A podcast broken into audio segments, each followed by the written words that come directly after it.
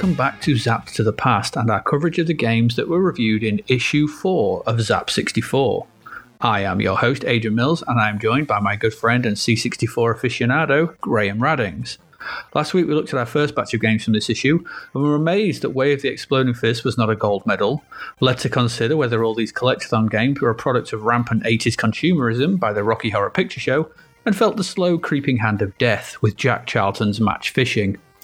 If you haven't listened to last week's, last week's episode, then I suggest you go and do so. One last thing, please to note, is that there are a couple of swear words that do crop up every now and again. We're not the sweariest of podcasts, I have to say, but there is the odd little one that does slip through in the heat of the moment. It's nothing major, but if it is an issue, then obviously please be warned that the odd one will slip through. Let's get on with things. Graham, tell us what we have to look forward to in this episode. What don't we look at in this episode? We deep dive into the fourth protocol. We try and fly a Harrier jump jet. We really try and like Brian Bloodaxe. And we really, really, really try and like Jet Set Willy 2. There's the feature feature. We look at Confuzion. Are we defusing bombs or are we igniting bombs in that game? Who knows? There's Elidon, international tennis, and we even take a deep look at Rambo. Not the game, that's in the film and TV section. There's something for everyone. Just get stuck in and have a listen. Awesome. So, let's get on with the games. Okay, so uh, without further ado, let us get into this. And we're going to be looking at this issue's gold medal game, which is the adaptation of Frederick Forsyth's The Fourth Protocol. There's a lot of F's there. Frederick Forsyth's Fourth Protocol. Tricky to say. Okay, so what is the Fourth Protocol? So this was a book written by Frederick Forsyth uh, in the 80s, taking further writing from the headlines of the time. This is a story based around Russia wanting to break the Fourth Protocol. What the Fourth Protocol is, is an agreement between nuclear states uh, that they won't smuggle in and detonate a nuclear bomb on a foreign territory, obviously for nefarious purposes. The plot of this book is that Russia are going to do that, so they're uh, piecemeal smuggling in parts of a nuclear bomb to construct and then detonate outside uh, an American Air Force base to obviously destabilize relationships between the UK and the US and NATO in general. And the game, uh, sorry, the book has a low level MI5 agent who slowly starts to piece together this plot from various strands and manages to thwart it. Spoilers, sorry, the book's 35, 30 odd years old. the game is actually quite a clever game. It's split into three acts, and similar to a game we reviewed back in issue one, I think it was, and that was Shadowfire. This is an icon driven game. So you play the, as I said, you play the uh, low level MI5, It's someone, someone who works at a desk basically who sends people out into, into the world to monitor, observe, and follow people based on info and intel that you get from various different sources, be that telephone calls, memos, emails, or whatever they are in this time. And the whole point is that this is all set in real time over a period of days, and you kind of have to piece together and try and work out what are the good leads and what are the real leads. What are the things that you, who are the people you need to follow? How many watches do you need to put on them? What do you need? What action do you need to take if something does arise from that? And so you kind of trying to work out, you know, is the um, this, this you kind of get messages like, oh, some woman who works in, uh, you know, the office is has been seeing a foreign diplomat. You know, is is that worth following around? Do we need to follow her out, or do we need to investigate that? Some guy has just disappeared. Where's he gone? You know, we need to follow that. Um, another guy is acting suspiciously at work or meeting with someone he maybe shouldn't do. Is is that worth looking into, or is he just you know cheating on his wife? Who, who knows? The game is quite clever in the fact that it, you know you don't know what the right way is, what the right leads are, what the what the wrong leads are, or anything like that, and you have to try and piece this together. In as days go past, knowing full well the plot of the book, the plot of the game, sort of thing. As the player, you're kind of aware that you know there's serious consequences here if you don't get this right. A nuclear bomb is going to go off, but it's really hard. And this is just the first section. So the first section is you know a series of icons. You send people out. You try and follow, try to follow this stuff around. And I, I never managed it. Did you manage it? No, absolutely not. No, I did not. it's really hard, isn't it? Yes, uh, completely difficult. Uh, this wasn't just a tape in a box when you bought this game. It was a there was a whole series of stuff that it came with, like an MI5 handbook and a some code wheels, and it you know it came with a load of stuff. So in the absence of having that stuff, which I think would have really really facilitated how you played the game as well, you know, I felt a little bit lost, I have to say. But that doesn't mean to say that it isn't a great game because it is, and it's I suppose it's the ultimate puzzle solver, really. And it's told, that story is told, and you really have to, it's a real thinker, this one. You've got to really think about things. There's three parts to it, isn't there? I don't think I made it to part, the second parts, and because you've got to put code in there, haven't you, to get to the next bit. You can't, well, you can just play the second, I did play the second part. It was the third one you got to put the uh, code in for. I, I didn't give that a look. Yeah, I looked at the second part, looked at the first part, made my way around the icons and got some of the clues. And the idea is you've got to try and sort out the mis- the leads from the sort of the, you know, the misinformation. And, and there's a lot of that stuff in it. And I think what I needed to be was more in the Frederick Forsyth Fourth Protocol headspace, which the, which, well, I think just the, just the extra stuff that came with this would have been, it's part of the experience. So you know you were buying, you got quite a lot of game for your money, and also you got all of the the other stuff. And I think that would have helped sell it. In the absence of that, it just felt like I was just kind of digging around, scrambling around an office trying to find stuff. That said, once you hit a couple of clues and you actually start to piece things and things start to happen, it's just you can start to see how gradually you would fall into this game, and then like you exa- as you accurately say, the real worldiness of it, you know, the implications of the things that are happening actually do start to have an impact. And you think actually I've got to get this sorted because this is going to happen if I don't. I quite like that. You know, there's this there's a nice feel, and also it's it was nice to look at and play. I found it quite easy to get into in terms of navigating around icons and windows. That's you know we take it for granted now, but this was kind of completely new at the time. And the, the icons are nicely unlike Shadowfire, which I thought the icons were a bit overly graphicy. They look nice and some nice bitmap visuals, but it was overly hard to understand some of them what they were. These were really clear. Pick up telephone, answer the telephone call, hang up, put on hold. Really simple memo stuff. Really simple. A trash can. Oh, that's get rid of stuff. It's, it was easy to easy to read. It wasn't dissimilar to the Amiga Workbench, strangely enough. Yeah, exactly. Yeah. If you look at, if you read the thing, I think exactly said that they they, they based it on the Mac OS. Yeah, and I think you can you can see that sort of thing. I think it, it's you know early computers. It, it does look like them. Yeah.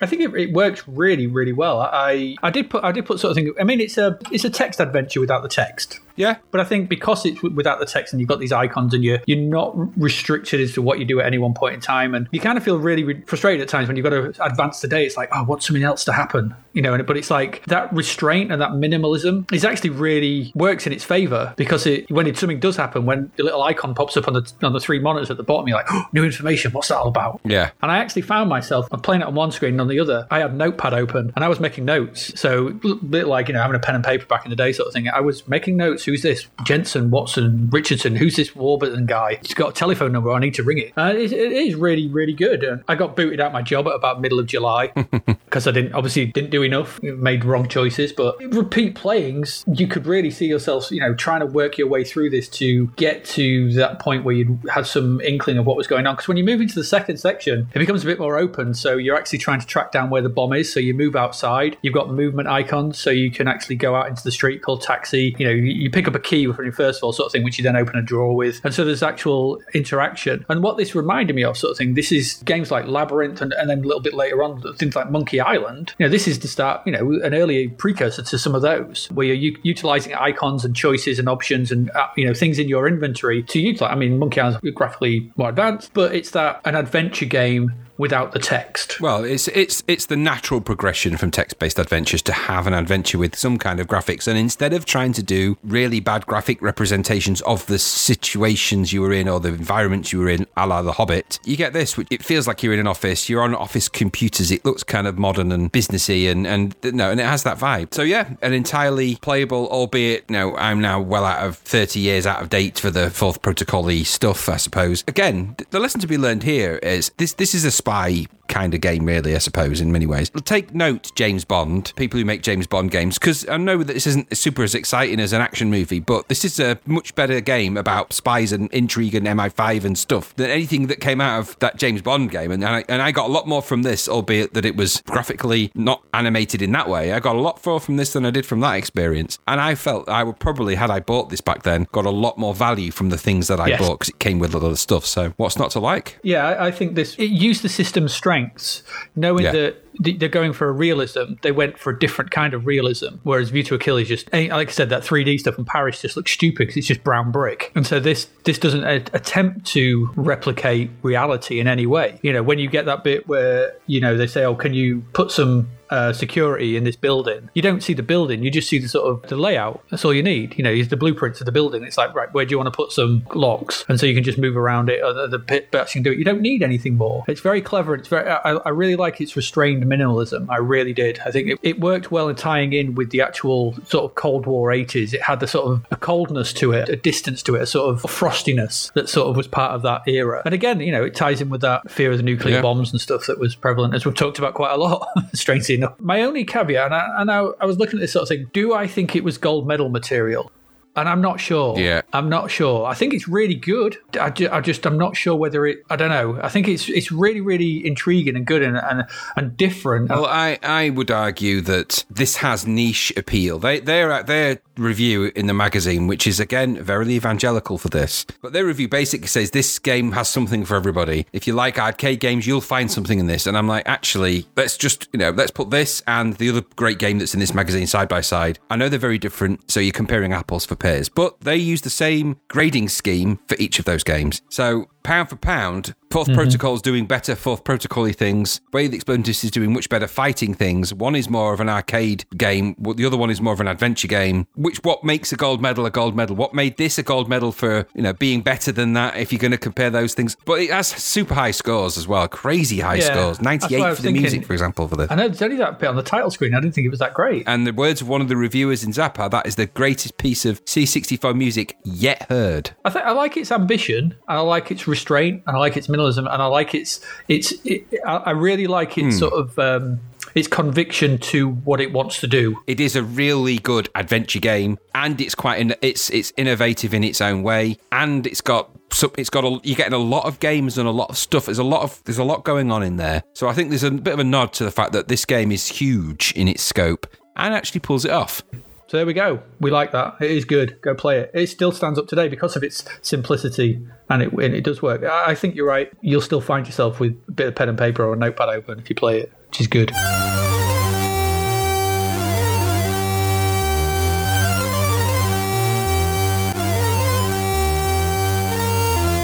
But you won't find it open with our next game, which is Jump Jet. Go on, Graham, how about it? It's a jump jet simulator ish.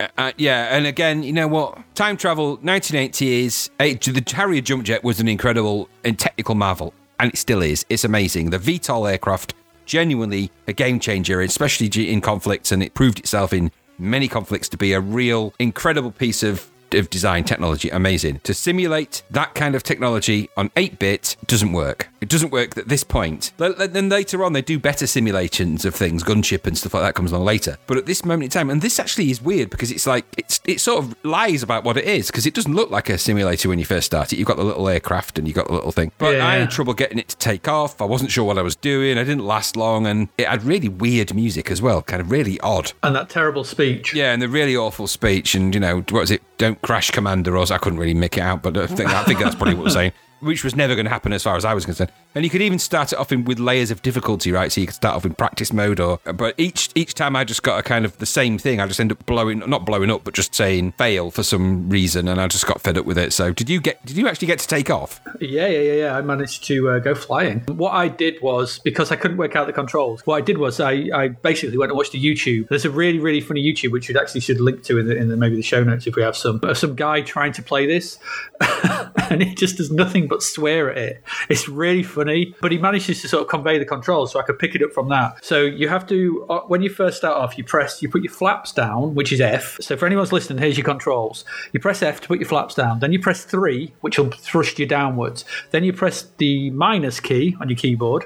Which will increase your speed because remember the Commodore 64s are backwards. So you press the minus key, that'll increase it, and then that'll start you flying upwards. If you then press four, I think it is, that will then once you've taken off, you'll start flying. Don't do that though, because what happens then once you get to the actual flying screen is you just fly around the ocean Oh, um, you press M to bring up your missiles, and every now and again, a plane will appear in front of you, which you can shoot. There's two things on the radar that take forever to reach, and you can blank left and right and put your VTOL wherever you want, and that's it. oh. I wrote needlessly complex and dull Harrier jump jet sim.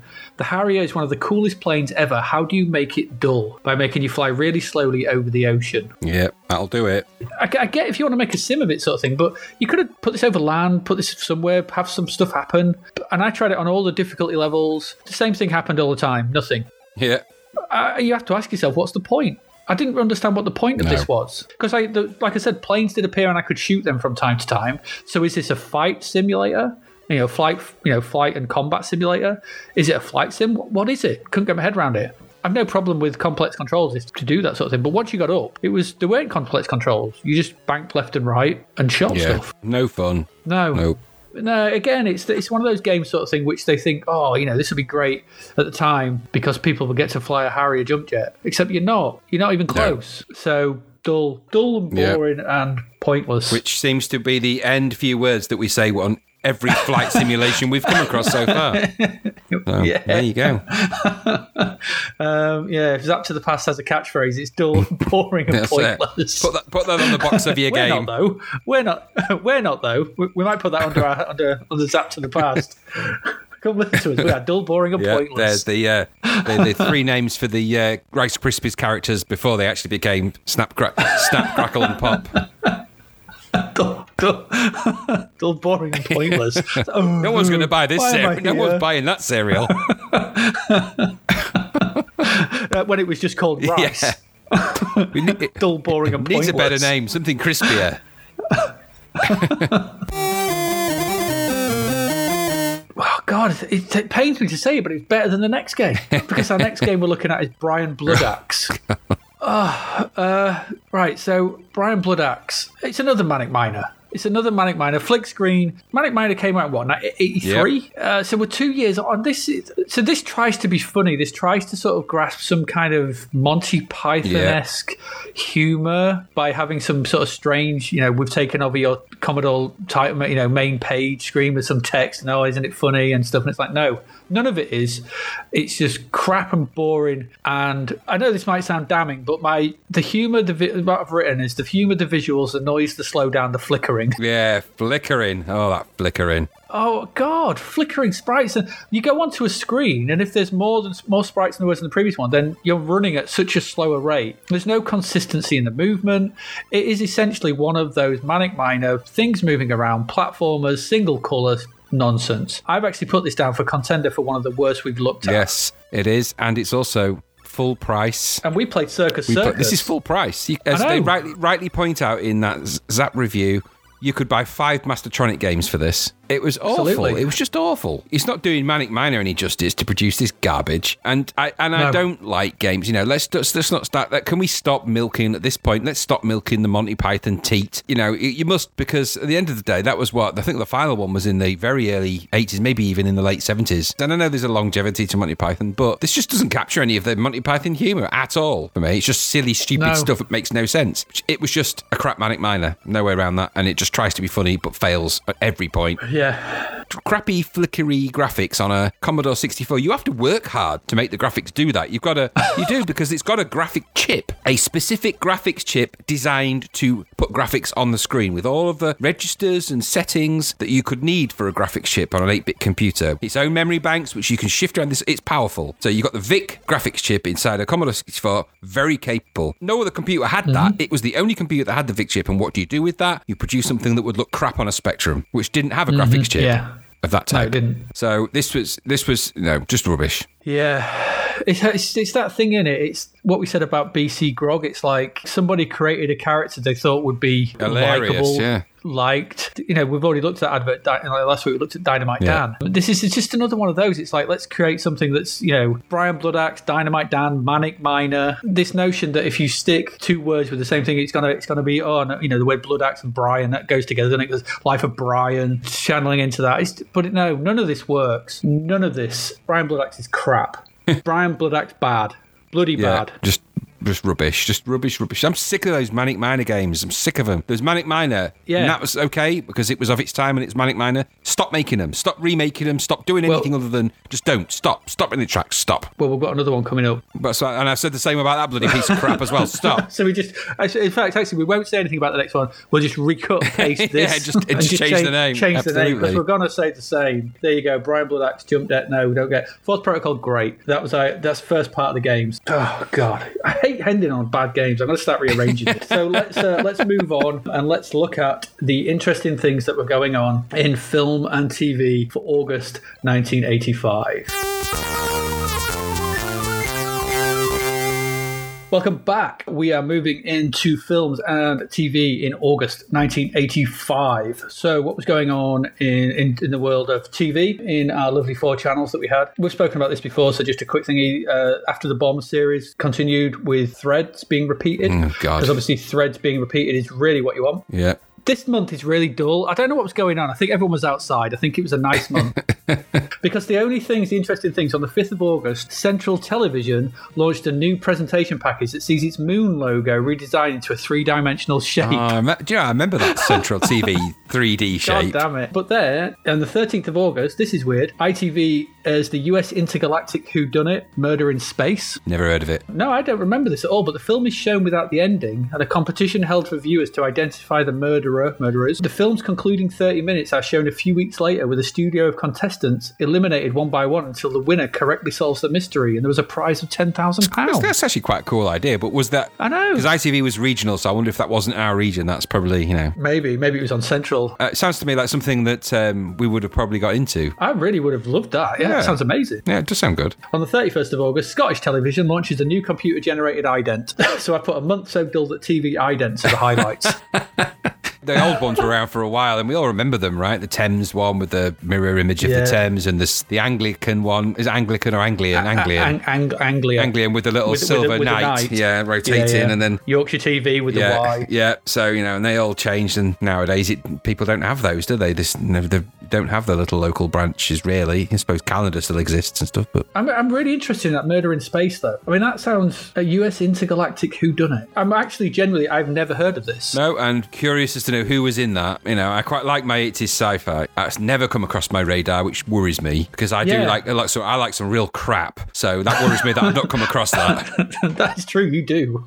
You really I, do. I do. I can't help it. I just do. Uh, and that's never come across my radar, which makes me wonder if it was either really good or really, really bad. So There, I mean, there was there was some interesting stuff in the early eighties. Like it reminds me of that. Did you ever watch Special Bulletin, which is like one of the very very earliest sort of realistic found footagey type things about the a nuclear bomb on on in the on the docks. That's that sort of thing. Some interesting stuff was being made, but this sounds really. Can imagine being in that audience, like trying to work it out? it had Michael Ironside in it, makes it instantly watchable. Oh man, I'm tracking this down. Not only does it make it instantly watchable, it also places it immediately in sci-fi 80s because that guy was in everything in the 80s and early 90s. Everywhere he popped up everywhere. Was it a V spin off? Just reading this, V, little, wasn't it? reading, yeah, no, it's not. He was in V, but and he was the best part of the VTV series. Don't even get me started on that.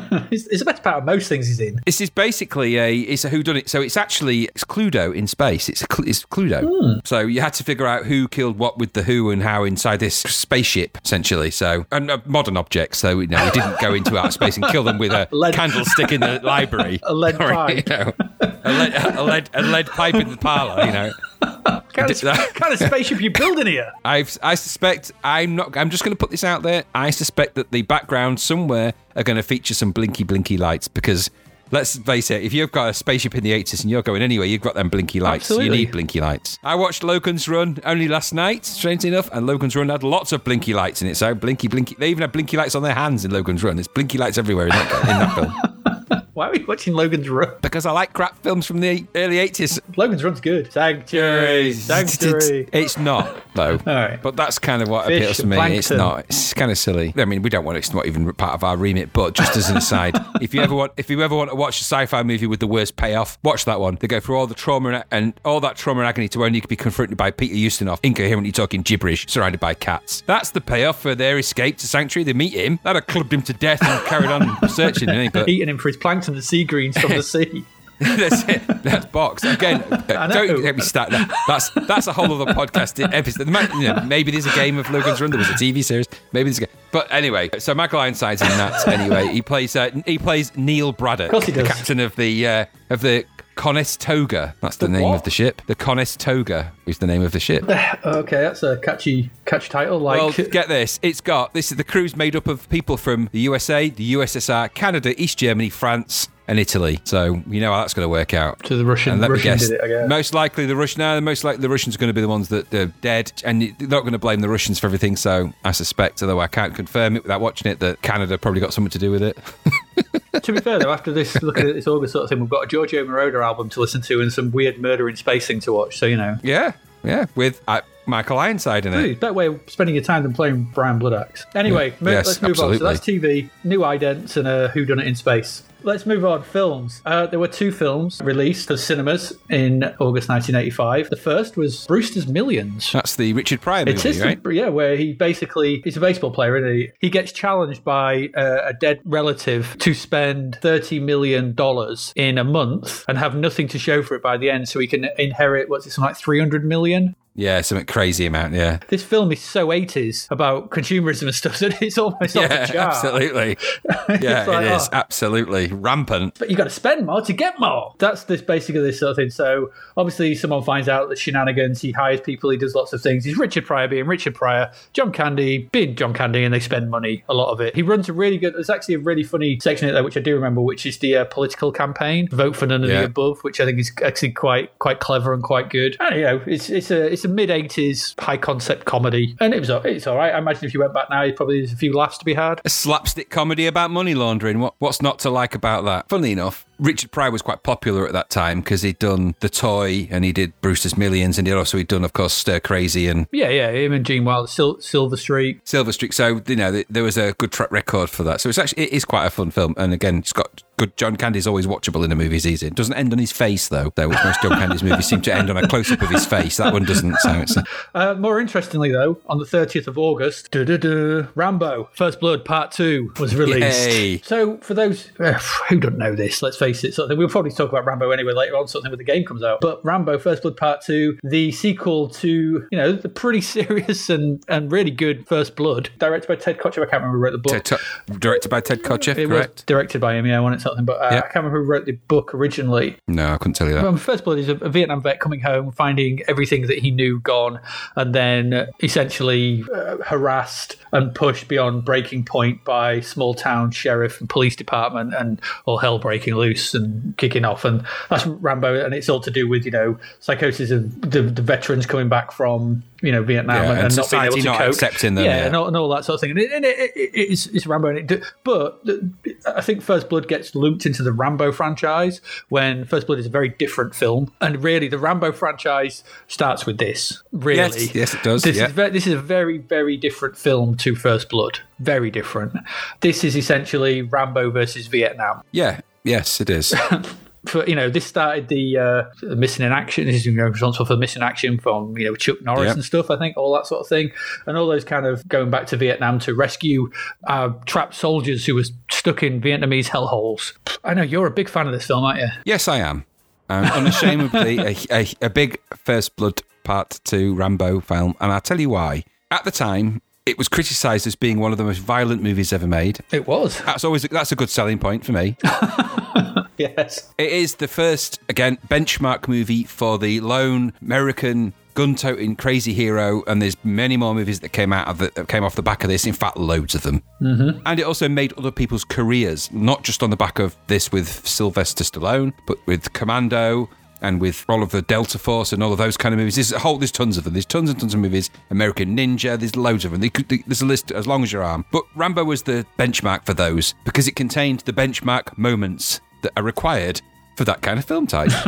so, evil enemy that gets blown up in a horrific way, brutal, crazy murders, because they take little elements of First Blood and the first movie. And they explode those into completely new things. So there's a tiny moment in First Blood where he, he takes out his survival knife and checks his compass. That became the knife became the thing. So you know, he has this knife that has a crazy toolkit in it, right? Okay, put that in there. Make sure he's got that. Uh, there's a moment where he fires a gun in, many guns in First Blood, but there's a moment later in the film where he gets a, a great big multi big caliber M16. M16 machine gun. Yeah, yeah. Okay, Rambo. So you've got to have that moment because everyone remembers that bit. So put that bit in. Never mind. The first one was about a struggling Vietnam veteran returning home and finding everything changed. His best friends died and. He doesn't fit in, and actually the society rejects him, and, and he can't come, he can't cope with that. Take all that out, and then take take take that guy who was traumatized and placed in prison for what he did, and then say, right, you know, we're going to give you a pardon if you can rescue these people. But he- he actually originally only goes in there with a camera to take recon pictures, and then he discovers that the people are actually there. He's not meant to actually go and do that, and then they double cross him, and so and so, and the, and the plot. Now, why do I like it? Because it is uncompromisingly what it is. yeah, that's true. This is just, it's an all out action movie. You're very quickly into the action. And like Predator and like a ton of other movies that came after it, where there was film set in jungly stuff, bad guys are hiding in the trees and blow everything up you can. And if possible, blame, you know, either blame one culture or another culture, but, you know, it doesn't matter who they are really. They're just cannon fodder for the one man army. And they, you know, so all of that stuff that they sold about John Rambo in the first movie for me, the God didn't make Rambo, I did. You know, eat things that make a billy goat puke and and all of that stuff that they sold him on. This film just made all that reality. This is that is what he did. You know, when they told said Rambo was the guy that you sent in to do this stuff. This is the explanation of what he was sent in to do. So when you sat there thinking, what Masters war by attrition and who li- lives off the land and it, what? How does a guy like that operate? Well, Rambo and the, all the films that come after it, up to the horrific last one, are an explan- are the are the explanation of what that means. Okay. I find that I find that really compelling. Yeah, it's crazy violent and it's really stupid and it's it is mad. If you actually look at the film from start to end, it's mad because it sort of has multiple endings as well, and it's a it's a bit confused in its story. But it's just one guy killing loads of people and blowing stuff up at a time when not many movies did that, but loads more did afterwards. Loads did afterwards, yeah. Yeah, and and even then, you know, and then even even it struggled with its own sequels, where to go with that, and only really revisiting the soul of Rambo and that sort of agonising soul searching that he's had to do because of all the things that he's done. They only really revisit that in the later sequel, Rambo Three, which is a mishmash of a movie anyway. Didn't really do that, but this for me, out and out great action movie classic, and still good to this day. I still watch it now. Great soundtrack as well, really great soundtrack. It does have a good soundtrack. I, I just- Music, music maketh the film in this one definitely. Yeah, absolutely. I mean, I just, I, I do. I mean, I watch it. Is it, is it guilty pleasure? I don't know whether you call it guilty pleasure or whatever sort of thing. But I just like, I get, I get everything you said then, sort of thing, and, and I'm not going to argue against any of that. I think you are absolutely spot on. My, my argument would just be, did we need to see him? What he was, we, I think we saw enough of that in in First Blood. He, you know, he lives in the mines, he skins stuff, he sews himself back up, he does all that kind of thing, and he, you know, he does his war by attrition. You know, they think he's dead and he's not. He lives in the mines, all the rats and stuff.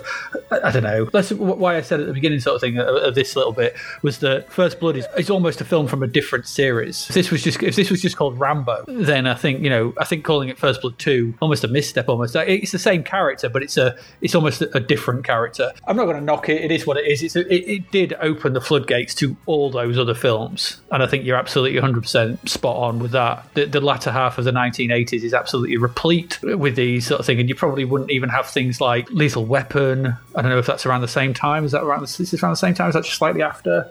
Maybe Hard, the Die and all things like that. It's your, you know, I, I don't know whether this is the first one. I don't know. Uh, there's probably earlier ones and this sort of thing, but it's the single man army against loads. And let's face it, I mean, look who he's taking on in this film. It's not just the Ruskies in this one, is it? He's taking on the Vietnamese as well, or a, a, a surviving faction of that. So it's it's just all out war with everyone, and it Yeah, sets its is. groundwork. If you think of the movie poster, it's that it's just that great image of Sylvester Stallone stood with a rocket launcher in front of everything on fire. and that, but that, that is what that tells you everything you need to know about that movie is in that image. And I and you know talk about high concept. I mean, I you know, this doesn't need that quirky, catchy songs. This is just that image. It's it's the film is captured in that. That is Yeah. it. I th- and I think it's it's a it's a thing of the time, isn't it? Because I think that there are there are movie stars now. There are people like The Rock. There are still people like Tom. Uh, Tom Cruise is obviously still working things like that. There are there are certain maybe Jason Statham or something. There are some ac- there are action movie stars, but these guys in the eighties were were icons. They were Yeah. iconic. They were a, they were a, different kind of thing. Your Schwarzenegger and at the top, like your Schwarzenegger and your Stallone at the top of these things were just box office gold. And then it was a different, very, very different time. And I think you're right. I it was like, we we're just going to blow shit up and you're going to come and watch it and enjoy it. These kind of films, I can watch them, but I can't, I don't know. I, I don't know if I enjoy them these days, sort of thing. I watched Commando recently. I don't know about Commando. It's it's. A, I think it's a, there's an it's an endearing film, not an endearing franchise. Some interesting little factoids. So just to finish off, I suppose this little bit from me anyway. yeah, go on. then. So the first draft of First Blood Part Two was written by James Cameron. It explains a lot about James Cameron's later movies and stuff, really. yeah, yeah. And Okay. it features Steven Berkoff mysteriously plays a Russian. It still baffles me to this Mm-hmm. day why they didn't just get a Russian. But I think he isn't even in many films. Steven Berkoff. Why suddenly he was chosen for? It's probably cheap. And you could put on a Russian, probably put on a Russian And it's accent. also uh, it was it cost twenty five million dollars to make. Believe it or not, Rambo, which is incredible when you think about it. And it's taken well over a billion dollars in its franchise time. So so there, Rambo, First Blood Part 2, 1980s there. Eh? I think at some point we've got to hit Rocky Four, and that becomes the summit or the nadir of that kind of thing. I'm not sure which. Exactly. You know, this just it didn't stop, did it? It just kept coming out with if it isn't them blowing people up, it's them punching people out. You know, they're just you know they really didn't like the Russians at this point in time, the Americans, and they made a bloody point of it. Every movie had some Russian baddie getting crushed, steamed, stabbed, rolled, squashed, battered, you name it. Anyway, there we go. So that's your film and TV for August 1985. They drew first blood.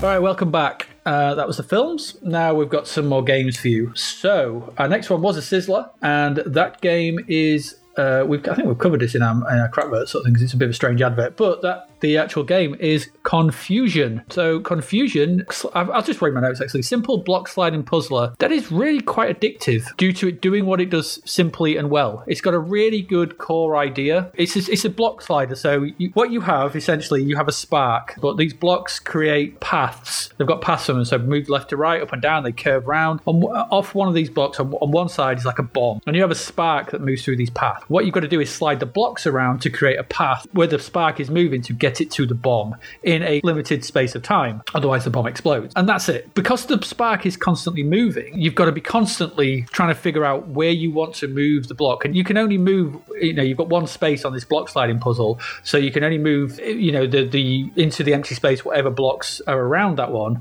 the squares around that. And you're trying to kind of figure out on the fly how you need to get this spark. And you'll think you've got it and then it'll move off in a different direction because you haven't quite figured it out, sort of thing. And you'll be like, oh no. And you get past the first level, so the first level is not too hard. And then it starts introducing more things. So you've got multiple bombs, you've also got water that moves around the maze as well, similar to you. So you need to avoid that, you need to move that around. But remember, all you can ever do is move one block at a time. And this becomes really tricky as it moves on. This is a, a really, really good single screen puzzler that has a really, really clever premise, clear visuals, everything's really nicely represented. You know, the bombs just say bomb. The spark is obvious. Everything moves. There's no problem with it. It moves smoothly. Yeah, this is. I really enjoyed this. What, what did you think? Same clever game. Slide the piece around to align the tubes so that the tubes, the fuse, isn't it? So that the fuse can spark can go travel a fuse and hit the bomb. It gets quite challenging. It's quite addictive. It's a good puzzle game. A really good puzzle game. No compromise puzzle game. Nice to see something like that. Just once you know the basic premise, you don't need to know more. It doesn't it just you know the difficulty is that you know you've obviously you know there's there's challenges to to being able to figure out the puzzles and stuff like that. I, I found it quite good. Very early Rob Hubbard soundtrack in there to boot as well, albeit that it's not his greatest piece, but it's in there. So it, uh, it, as a package, I really enjoyed it. I thought it was it looked nice as well. The graphics are nice, dead simple movement and animation. But that said, it just felt slick. It felt as we've said with a few of the games before now, it was nicely finished, nice polish yes. on this game. And uh, I think if I'd have if I'd have splashed the cash for this particular game, um, I'm not a fan of. I say not a fan. I don't mind them, but I'm not. I wouldn't go out of my way to go and buy a puzzle game. But I'd not played Confuzion before. Actually, strangely enough, it never crossed my radar. So playing it, I felt actually this probably would have been something I'd have enjoyed. It was a good, challenging little game. It was one of those games you'd load up and just kill a bit of time. You'd have a go and try and beat, you know, beat a score or something like that. You, it was one of those kind of games where you you'd come back to it because it was just it was easy to play. You didn't have to relearn anything. It was simple. You pick it up in two seconds. Yeah, well, ironically, that's exactly because I've written a game that would happily play well on modern phones and be quite the time sink. Yeah, in fact, you know, get, get your remake hat out and off you go. Uh, absolutely, this is really simple sort of thing because you you know you're just dragging blocks around, you swipe swipe left and right, up and down. You move your block, things moving around. This would work perfectly on a phone because it's very very quick if this loaded up like instantly, it was there. You're into the first puzzle and it's moving, and you've got the nice, some nice little visuals and yeah, stuff. This, absolutely. Would, this would be a, an absolute winner on a phone. Yeah, I, I, agree. But you can't call it Confuzion, so you'd have to call it puzzled or challenged. Actually, not challenged. That sounds bad. Well, but... to be fair, I mean that's the only thing about it. Confuzion's not really a great name for it. Sparky Bomb Chased was not. Uh, just wasn't popular. Sparky Bomber. To be fair, you had a you had a game called Fat Worm Blows a Sparky at some point. You did actually, yeah. You didn't need to call it because confusion. Yes, you are confused, but why, why the Z um, in Confuzion? Yeah. It's, a, oh, it's, it's, a strange. It's, oh, hang on, it's a fuse. It's a play on fuse, fuse, isn't it? Yeah, it's a play on fuse, but it still doesn't work. No, and um, no, it, I don't doesn't. think it particularly works as a title. No, and that uh, but, advert you know, that we saw was didn't didn't convey any of that to me. You know, if it said no, because the, the sparks on a straight line in the advert, if I remember rightly. Yeah, and interestingly, you actually have to blow the bomb up, not try and not blow it up, which is quite cool yeah. as well. So. Um, so yeah, I, I, think this would this would really work well now. Um, mm. Yeah, don't call yeah, it Confuzion because I, I, don't think confusion has anything to do with it. But I, I think Fused Sparky Bomb would be good. S- Sparky Bomb Puzzle is the uh, is the winner.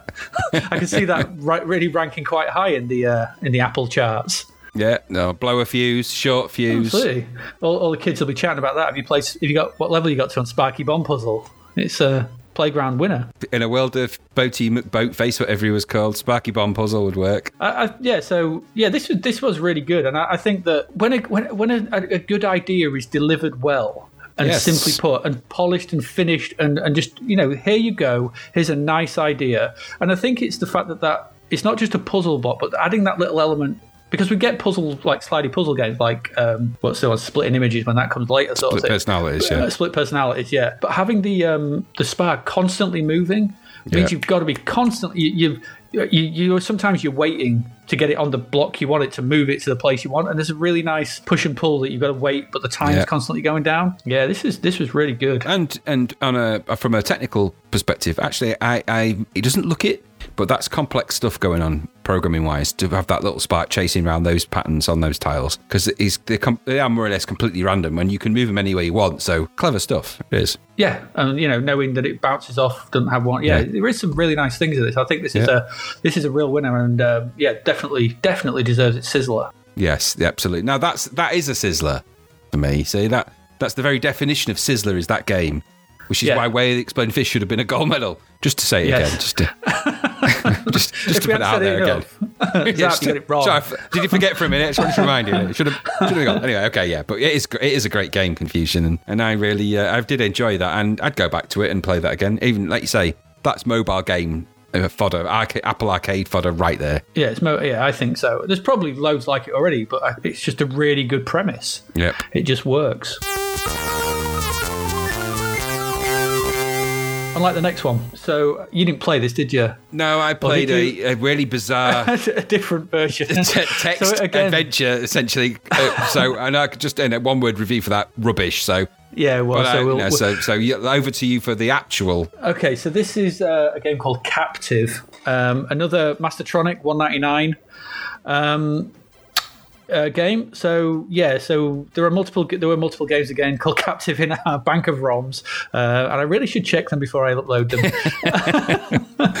I should just check Zap to be fair. I don't know why I didn't. So Captive, what is it? It's a scrolling screen adventure um, with with some interesting touches. It's the visuals are a bit rubbish. You, you play some some kind of guy sort of thing. You wander around. It, it, the screen scrolls about.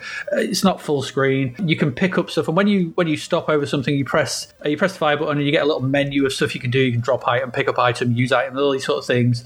So you pick stuff up, and you go wandering around. And there's stuff you can pick up like scrolls. So there's monsters wandering about, and it, it was okay. I did wonder sort of thing because this came from Mastertronic. I read in the review that they'd done a game called Spooks or something before Yeah, this it's a follow up apparently. because this reminded me very heavily of Master of Magic. Yeah. And I wonder whether this was a precursor by the same guys who did went on to do Master of Magic. Because Master of Magic essentially has you wandering around a maze, you know, smaller smaller graphics of them, picking stuff up, finding Yeah. stuff, fighting monsters. Yeah. And a bit more bit more refined version of this. I may be completely off base here, I don't know. Uh, but it did this did remind me of sort of, a sort of step in the evolutionary scale till we till we get to Master of Magic, which is really good. It's, it's okay. I, I think if you took your time with this, this this could be all right. But again, it, looks like a bit like Sabre Wulf, you know, type visuals. It's I don't know. It, it's just it's looking. It's not quite got what it needs to really work properly. And and I think that was a bit of an issue with it. You know, for one ninety nine, don't think you'd complain if you bought this. I think if you bought this at one ninety nine back in nineteen eighty five, you'd go yeah right, and you'd probably actually dig into it. I think uh, more- you know there's a lot of objects to pick up, there's a lot of things to work out, um, and you, I think you'd be quite happy with it. I think it's a you know pass a weekend if you spend a couple of quid of your pocket money on it. But going back to it now, I think this is you know a step in a, a, a an evolutionary step towards better things that kind of you just go play the newer things now. So it, it it is what it is. You know, Zap seemed to think it was okay. It was kind of give it a middling review, and I think that was pretty much spot on. It's not great. I think what I liked more about it was the fact that it actually scrolled around rather than bloody flick screens. I'm so fed up of flick screens by this point. It's not terrible. It will pass your time. I can't 100% recommend it. In there's loads of other better games to play, but it wasn't. You know, it didn't it didn't offend me as like some of the games have done that were played today. It was uh, created by somebody called Nigel P. Johnston, by the way. I like the fact that we P. Nigel, Nigel Johnston did that. Just so you know that the, strangely enough, uh, Master of Magic was programmed by no one other than Richard Darling himself. Was it really? It was indeed. Wow. Well, there you go. I got it wrong, but I still think he looked. Prob- Richard Darling might have looked at this. Oh, I don't doubt it. They're all they're all mates. Essentially, there was a, it was a cluster of programmers that could do stuff, but the graphics are rubbish on this. The Captive, aren't they? They're, I mean, I, I mean, I Yeah, tell, tell you what, they're better than the graphics in Captive that I played by miles because there, because there really wasn't any. But this just this kind of this hokey, hokey sort of screen character graphics t- t- that they have. Just I just don't like that on a Commodore that's Yeah. capable of so much more. But the command menu, as you say, interesting. So Yeah, that's what that's what I mean by having this sort of. It's not just about finding stuff; it's about using stuff, and, and Yeah. that that sort of extra, extra step to make this a little bit more than something like you just pick up objects and take them Yeah. somewhere and like that. You've got to try and figure out what to do, which is what reminded me of Master of Magic, where you had the inventory system. You could use stuff and use different weapons on various monsters and things Yeah. like that. So I never Yeah. knew Richard Darling did that. I'm Yes. quite intrigued. I was quite impressed. I love Master of Magic. Well, We'll the, Dar- the, the Darlings did a lot of those early Mastertronic and Mad games that came out because, of course, Mad was the Yeah, extra ones. the- yeah, mad ones. Yeah, I think you could spend two quid a lot worse. Yeah. I mean, you could have spent all your money on Brian Bloodaxe. Yes. How angry would you have been at that? I was, I'd have been very angry, really, really, really angry, uh, Ra- Rambo angry. Exactly. There's going to be a wall of fire behind me. Let me tell you. And I'm holding a rocket launcher. I mean, a blood axe, which I would be as well if I spent my money on the next game as well. We're talking about Jet Set Willy Two. Now, okay, my simple question is how is this different from Jet Set Willy 1? Well, uh, my first question: Why did we need another one of these? Yeah, I, I didn't see the difference. and my next comment was, "I smell Willy cash in." Yeah, ew. That's, that's, that's, that's not a sentence you ever want to say, is it? I've just put eh, Jet Set Willy was of its time and uninteresting. This is out of its time and equally as uninteresting. Crap music, and I put just just if you're going to play Jet Set Willy, go and play Jet Set Willy. Yeah, this got tacky, didn't it? What I don't know what this is, yeah, and I can see why. I don't even know where, where, what I don't get it. I don't where did it come from? Why does it exist? How is it the sequel to something? Because it looks exactly the same. Yeah, What- what's what's It's done by different about it? It's done by different people. I mean, it, it. To be fair, I mean, I don't know if they got hold of the source code or whatever sort of thing for everything. It, it looks and plays like a Manic Miner game and Jet Set Willy. So the fact it's done by different people, fair play if they've repli- you know, if they've replicated it through code. Yeah. that's good. But to me, this reeks of money grabbing. This reeks of the fact of like because we know, you know, Matthew Smith was in a bad way. I think by this point, from Yes. everything we, we understand, sort of Yeah. thing. And Yeah. we know that there was a sequel to Jet Set Willy that was in production, I believe, that he was making, but Yeah. um, he had mental health issues and had to stop and obviously just dropped out the games industry sort of thing. So for them to come and get some other people to make a Jet Set Willy 2, I think is, you know, this is reeks of like just shilling for, you know, for, Yeah. for a name.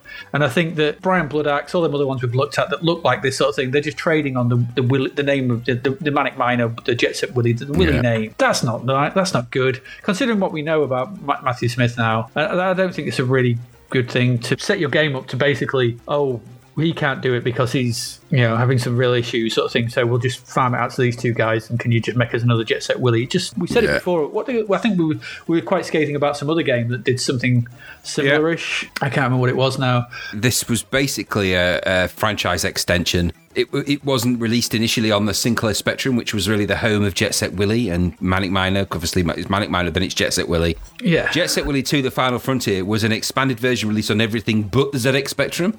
And then it finally came out in the Spectrum after it had been released on every other format there is. So it, is, it absolutely is a money grab. Playing on that name, playing on, and not, and like you say, not programmed by the very guy that had the wherewithal to make those games, but obviously suffered from, you know, a lot of his own personal problems along along with it. And rather than wait for that guy to do that, you know, they just rip him off, which is one of the reasons why, one of the many reasons I suspect why Matthew Smith probably suffered a bit because it was a great successful game, and he, he did have a lot of mental issues. There's no doubt about that. So then, to, you know, to add extra insult to that, you then rip off his game, call it, just add two at the end of it, and release it on every other format but the one that he programmed it on. I think it's a slap across his face, and they, they should they, it should never have happened. It shouldn't be allowed to do that. Can you imagine if they did that now? We've had this discussion before, but can you imagine if you just made a sequel to Halo on the PlayStation and, like, and just made a set and just released it? Like, there you go, it's on the PlayStation. We've got some other guys to make it. Yeah, Yeah, we've got some other team to make it. It's just on the PlayStation. We're not releasing it on the on the on the Xbox. It's just ridiculous. And this is software projects, I think, isn't it? yeah, it is. So, yeah, yeah. So you know, I mean, they did Dragon's Lair later down the line and stuff. So they, Yeah, Th- this yeah this I don't I don't, I don't like this I don't, for for many No. reasons. I think this is a No. this is a bad bad game Yeah, on every and it- level. and it- it bombed not only massively but it's a- anyway. not only that, but it's a, it's a bad game. Yeah, it is. Yeah. Um, and there's a weird bit in it, sort of thing, where I turn into a hamster. Yeah, absolutely. Yeah, there is. Yeah, it's weird. It's like, And- what the hell is this? that- and that might have been one of the extra bits. I don't know. I don't know what the modifications were that they made to it to make it more I don't know. expanded. I don't know. I didn't see it. Yeah, this this is this is just yeah. We can't. I can't. I'm, I'm going to be very very down on this because I just think it's a. It, I mean, we we're talking about you know from 35 years ago. I don't know the reality behind it, but from to me, this is really just looks like that. So I can only comment from that sort of thing. It may be that you know it's just it's just a, a poor poor choice, and I think that uh, shows you know that there was the games industry sort of thing has always been replete with people just looking to make a quick buck Yeah. and this is one of those examples. And you Yeah. know, we saw the crash two years ago in, in the states. Previous to this, there was you know part parcel of this. This is just an example of why Yeah. it was happening. Absolutely. So bad, bad, bad. We Bad. don't like Jet Set Willy too. no, we do not. Uh, it was up to the past does not. So there you go. Thumbs Okay. down. That's our second to last set of games. We're going to take a break now, and we'll come back with we will discuss one of the features that was written in this month's Zap 64. See you in a moment. All right, welcome back. Um, yes, so Zap, we're getting into uh, at this point writing features, um, and we're going to take a look at one of them from this issue. Graham, do you want to tell us what that feature is? Sure. So it's an interesting time in the uh, UK games industry at this point, and there's all sorts of different companies are popping up and disappearing. Famously, um, Imagine went under with a bit of a TV exclusive bang at the time, and everyone was waiting for the bubble to burst or get bigger. Or nobody. It was a, you know it was quite an exciting time to be into game design. It had gone from the guys in their sheds to several people meeting up in bedrooms to more people meeting up in offices, and it's the early foundations of the games business was starting to begin. And the publishers had quite a good grasp on how to get games and, and out and get things duplicated. So the machinery of the production was in place. And still, it was still some of those games were made by one or two people who just had a knack for making games. There was still a bit hobbyist. There's still a lot of that. And we see that in some of the games that we review. There's games that are great, made by really great designers, and there's plenty out that are less well made. So on the back of, and without going into all the history of it, so Imagine went bust, essentially, famously went bust because they made all these promises about these games that never appeared. Famously, the one that everyone remembers is Bandersnatch, which they paid a lot of money to have adverts out. They portrayed themselves as having this very lavish, luxury, executive lifestyle, driving expensive cars, and you know, and and they, we pay our designers loads. And hey, we're a very you know, pr- pr- you know, very 80s company actually. Very if Gordon Gekko could run a company, it would probably be that. If it was a game design company. And then famously, it just dis- it just was all vaporware. It wasn't real. It was a fugazi. So the company went under, and they got rid of all the people made redundant, and that was the end of Imagine. And later on, actually got picked up as Imagine Play the Game or whatever derivative it was, and it became Mm-hmm. Yeah, yeah. derivative of another company. However, what's interesting is the it? people who were the key programmers and graphic designers and d- makers of games in there, um, who had worked on things like the early bits of Bandersnatch, but on some other titles, then set about their own company, and Denton Designs was born. Now, Denton Designs is interesting for a number of reasons. Firstly,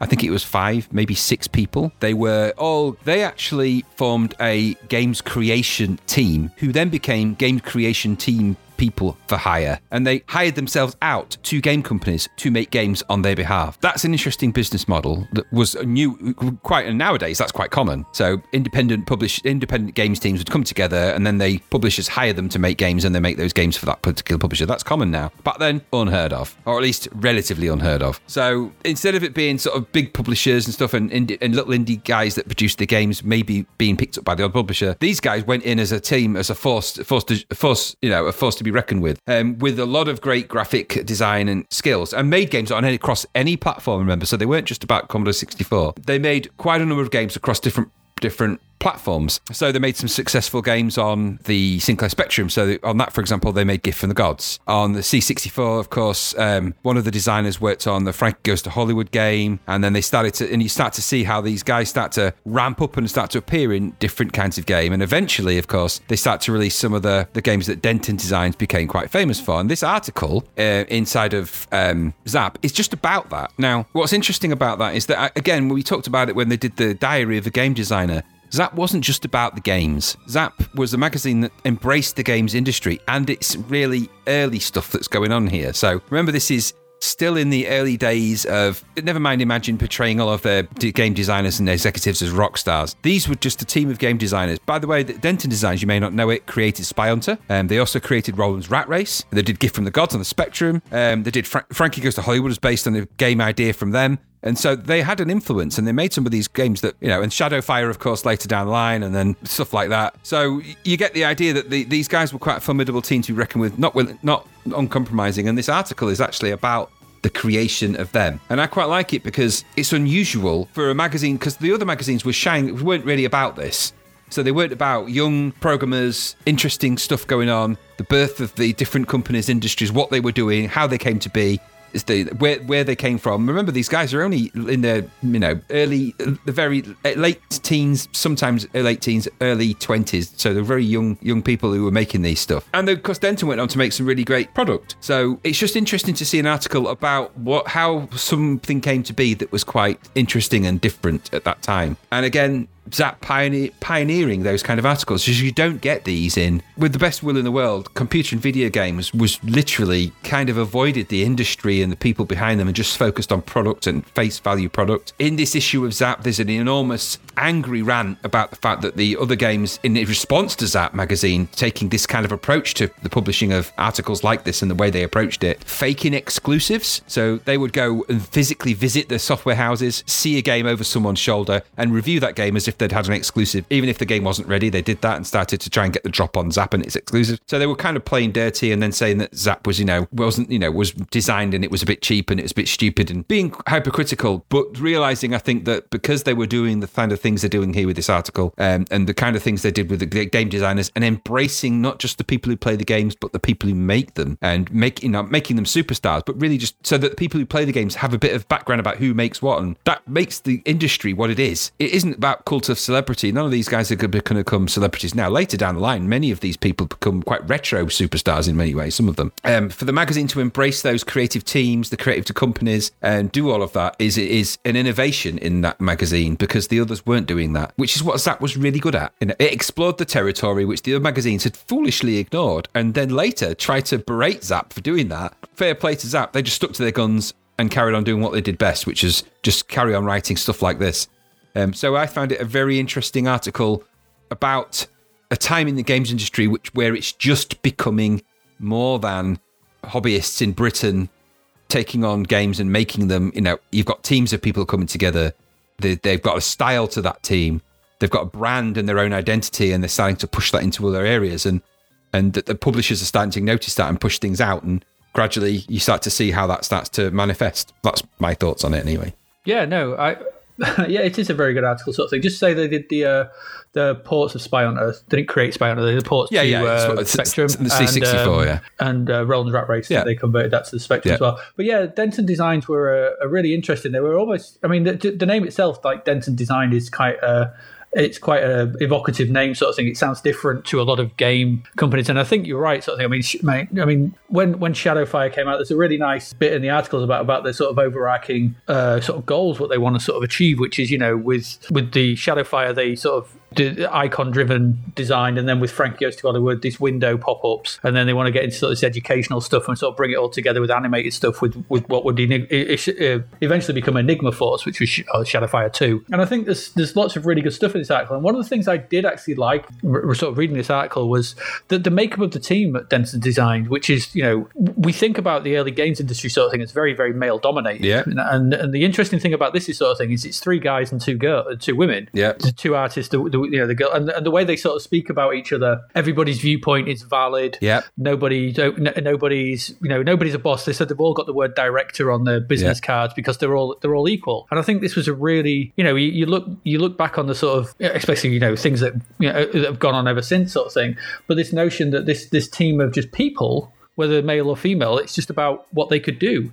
The article mentioned sort of thing that the, the two the two women are working visually on the two Frankie games for Spectrum and Commodore 64, and and how this all works together, and you know writing the the inlay for the uh, the cassette of it, and how everyone's chipping in with ideas, and nobody's you know fully in charge, but nobody has the ego to sort of want to be that sort of thing. It sounds like a really sort of interesting way to approach you know game design. It sort of it, it reminded me of sort of thing of what I read about sort of early Valve Yeah. um, and how you know Valve software sort of thing was like no one's a boss. Yeah. and we just work on what you want. Famous and- flat and you do all structure, that yeah. sort of thing. Yeah, exactly. And this this this is an early example of that. And and I think you know Denton they had a really particular look. They had a really particular design, and they, they you know they, they fully designed and, and pitched and made Frank Goes to Hollywood. And we'll talk about that in a bit. And and they were they were unusual. And I think yeah, you're, you're right in pulling out the fact that Zap is really quite brave in covering these, and the way it covers them as well is really positively. Yeah. you know, it's a really positive article, but not in a sycophantic way. It's a it's a well written piece sort of thing that's just like, look, these, these guys are doing this, and they came they came out of the, the fire of Imagine uh, and set this up, and they've gone from like what was you know driving Porsches around to just you know just working in in Liverpool, and, and they're just getting on with stuff, and and it's quite interesting to read that business side of Yes. the, uh, the the the industry sort of thing, which seems almost at odds with Zap because Zap is quite you know a playful, light-hearted you know read, but it also manages to sort of encapsulate this you know the the, the business of the games industry a lot better than the, the boring mundanity that Commodore User and CVG sort of seems to sort of, oh, this is what people want. They want typing adventures and things like that. No, no, no, no, no, no. We want to. Who who are making these games? Who are they? What you know? And I really like the sort of incidental details about how the two guys got into it. Like one was a carpenter or something, oh, and he just thought, I'm just going to change my job. And just went off and just learned how Yeah. to code and got like that. got hired in a pu- got hired in a pub. Yeah. It's like, you know, that, that kind of sort of anecdotal story is, is really refreshing and, and interesting to read. Even now, you know, I found this um, uh, a well written, in, informative, interesting read about stuff you just don't normally find out about, you know. Um, and, and to see that kind of that sort of software development side of things just being spoken about in a kind of matter of fact, yeah, this is what we do, this is the business side of stuff, and the way they're sort of quite frank about, yeah, we take on ports because that keeps the lights on, Yeah. is is is really sort of you know that's what goes on, that's Yeah. the business side of it, and I, I, I thought this was a good article. Yes. I thought it was interesting to read, and and like I said, I was just going back to sort of thing that the makeup of the team sort of thing is the way that there's no there's no there's no element of the article that sort of makes light of the fact that it's two women working in it, No. which was very. Uh, they're just it's just people, Yeah, you know, creative it's, it's, people, that's yeah. re- really refreshing to read from a, you know a, an article written in the mid 1980s. Yeah, yeah, and that's that's when I say that it's it's it paints the right picture of the industry at that time. Um, because the wrong the wrong the wrong painting of the industry at that time is big games crashes, like you know famously with Atari and all of that. Or later, then you've got big game promises and failures, British ones like Imagine and stuff. So that isn't the industry. That wasn't the g- games industry. That was just people profiteering, people making mistakes. I mean that happens in business, right? But this was a mm-hmm. really positive article about a new, fresh team. Really, you know, with a great dynamic, very diverse taken on some interesting roles, loaned money by Ocean for the first bit of kit as well, just so they could get off Yeah. the ground. You know, just just it's it's the industry supporting the industry to be, and I and I like that. And the article felt like that. It didn't feel like it was loading anything over them. It wasn't overly promoting anything they did. It didn't, you know, it didn't do that. And that's that's actually clever writing to do that. You know, it doesn't feel like you're reading an advert for Denton Design Games. It just feels like you're reading an interesting article about people who make games who happen to be called Denton Designs and have had a interesting journey to where they became and, and you know and, and where they might go. And I and I think that Zap heralds that in the way that it does is very refreshing because it's still early days in that industry. You know it doesn't seem like it when you've got companies like Ocean and but there aren't lots of companies like Ocean. There is Ocean and there is a few others that have the power to be able to throw money at licenses. Mm. But game developers and designers programmers graphic artists. Those are the people that make the games. You know, the publishers might very well finance them and find and do all of that stuff, but these guys are the programmers, the, the real artisans in that little clique, really, in the sense that what you hmm. what you load up and play and move around on the screen is what they've created. especially especially artists and programmers and designers of a, of a good quality. Yeah, absolutely. Because these guys, these guys clearly knew this stuff. Yes. and you know, and again, it's that snapshot into the making of games. Yeah. you know, we got from the we got much more detail in the Braybrook stuff, and obviously the Braybrook uh, diary continues. But this is a you know them talking about writing the you know writing the uh, cassette and Yeah. way, coming up with ideas for the different puzzles and what have you. It's Yeah. good. Yeah, no. Good choice. I liked it. So there you go. This was in, so that was Denton's Designs covered in uh, Zap issue four. Um, it's worth a read if you want to go back and have a look at that. Because Denton Designs were a cool software house. We'll be back in a moment with uh, our last set of games uh, for this issue. So stay tuned.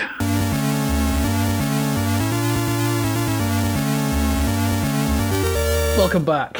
This is our final section uh, of games, our final collection of games, sorry, uh, from this issue, issue four of Zap 64, August 1985.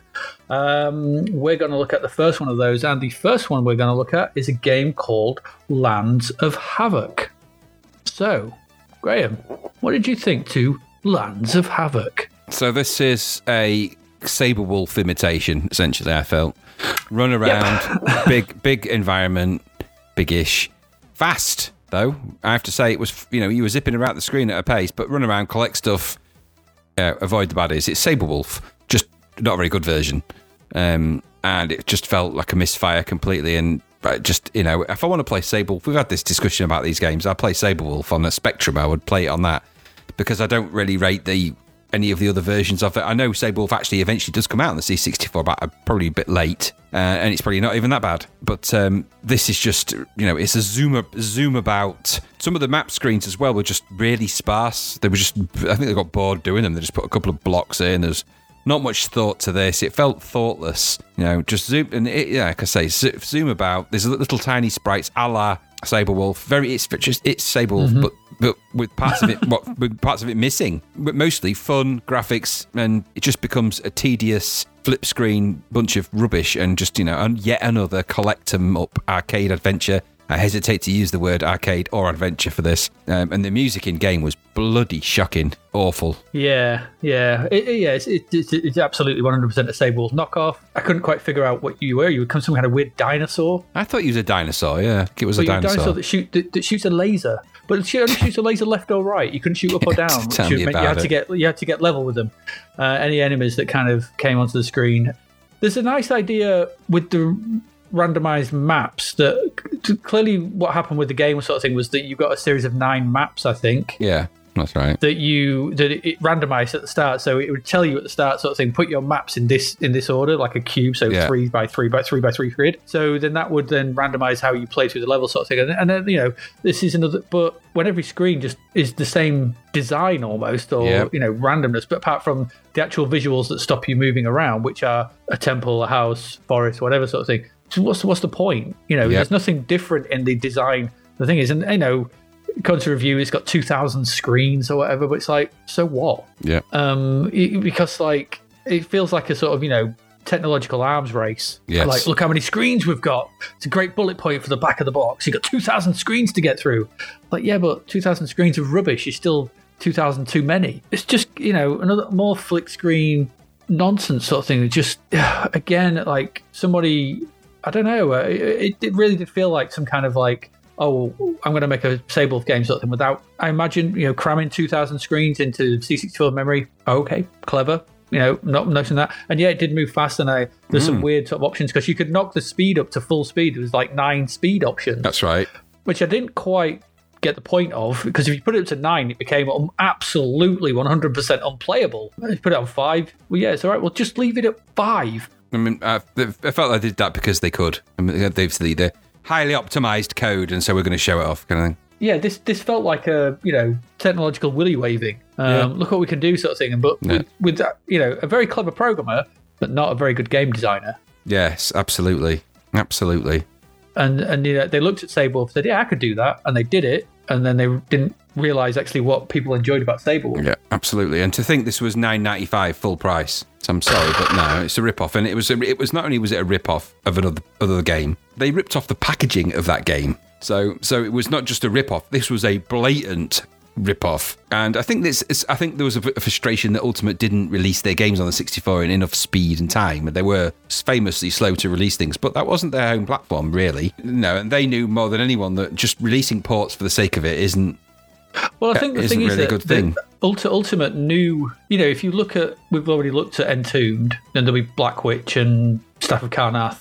Ultimate made games for the platform. Yes. Classic sort of Spectrum games, your, you know, your, your Knight Lore, um, and all those kind of things. They're made for the Spectrum. They play yeah. to the Spectrum strengths. Sabre Wulf it plays to the Spectrum strengths. That's what they do. Then, like you said, they're not about just oh, well, we've got it on here. We will put it across. I mean, Sabre Wulf does eventually come to the 64, but it's ages. It's it's not for a while. I don't think. I can't remember when it come out. Um, but they they weren't about oh, we're just going to put this game. We're going to put it on every platform. It was no, we make this game for this platform because this game suits the strengths of that. Yeah. You know, you couldn't you couldn't see Entombed on the Spectrum um, because it'd be dreadful. It'd be awful. It'd Yeah, look dread- bloody awful. Ugh, ugh, I can't imagine it. Yeah. Because there's colourful sprites and everything. So they, they weren't about that. This just feels, yeah, like I said, it's a it's a programmer looking for a game designer. Yeah, I agree. And just ripping off somebody else's idea is not a good thing to do. No, it's not. So we don't like that. More things we don't like on Zaps of the Past. We're finding out all these things we don't like. It's great. It's true. It is true. So let's move on.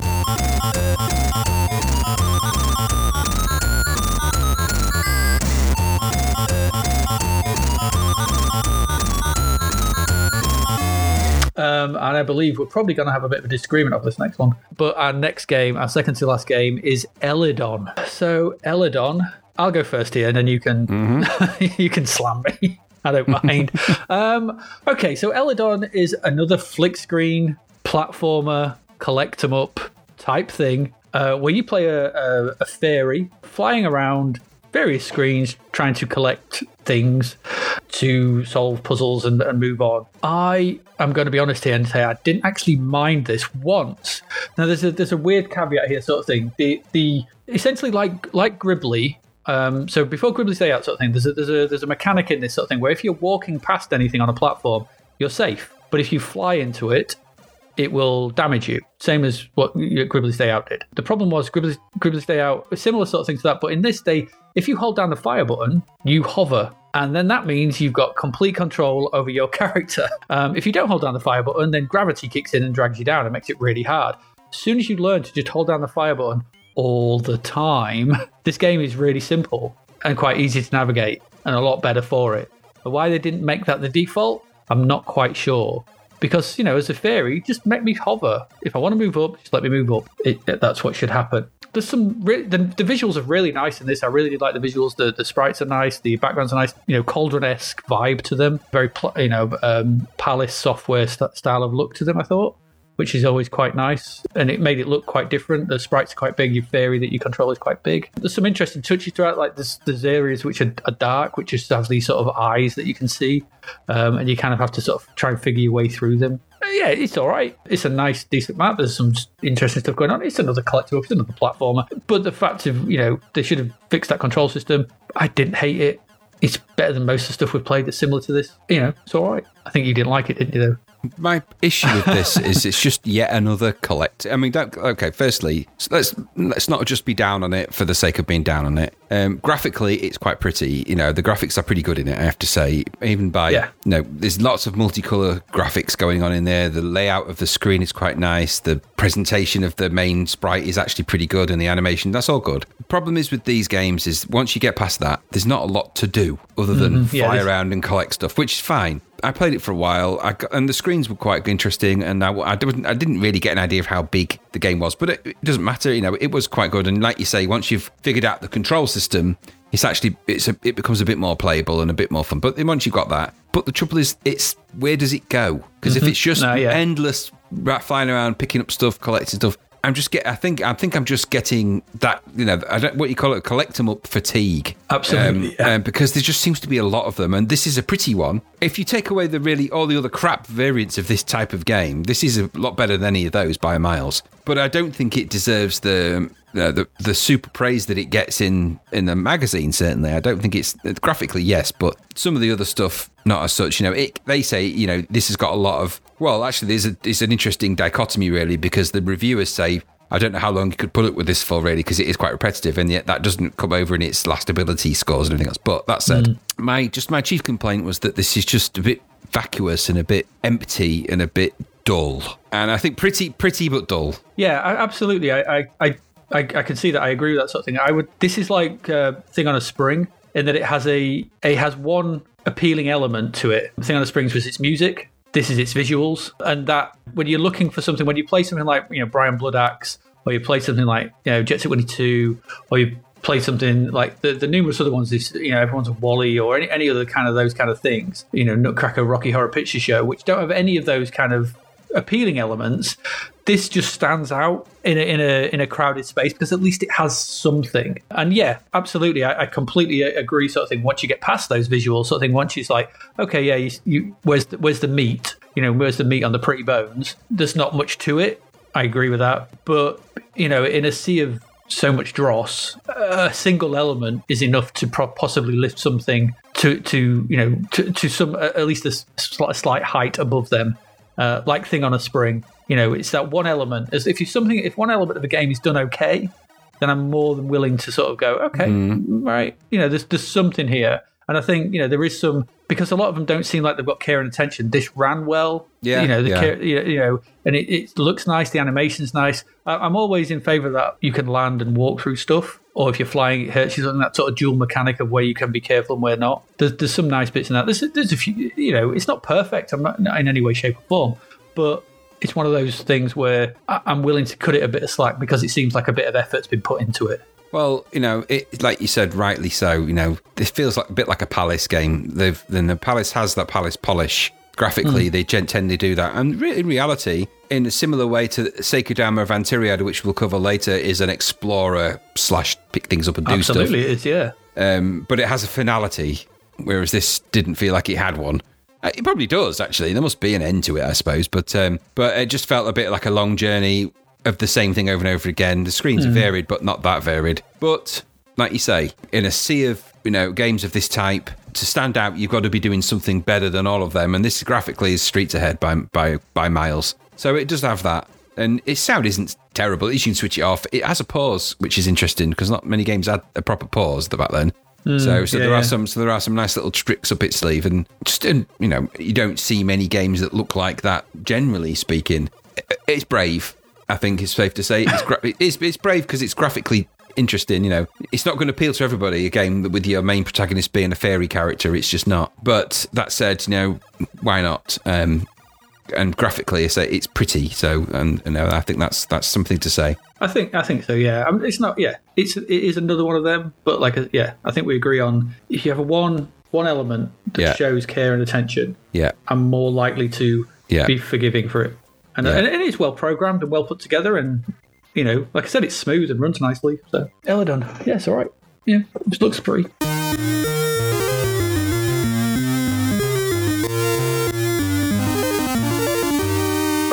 Our last game um, for this issue of Zap 64 is international tennis. We've had basketball, we've had football, now we have tennis. Graham, what did we think to international tennis? Well, okay. Um, it's my I, I don't get me, I liked it. It's playable. It's a playable enough tennis game. It's interesting. It's it's side to side. It's got it's it's just late to the game. It's my my comment was it's a good game, but it's late to that party because it's already been beaten by a better tennis game. Oh, do you think so? Yeah. So it's playable, but it's I found oh. I found I found the other tennis game just marginally more fun to play, even if it was a bit slower. Mm-hmm. But this is kind of a different ang- approach. If you shrunk the sprites down, you could easily have um, sensible tennis here. So yeah. So these are sensible tennis. No, no. Then it's an idea for for you know the, the, any people that are out there listening make sensible tennis.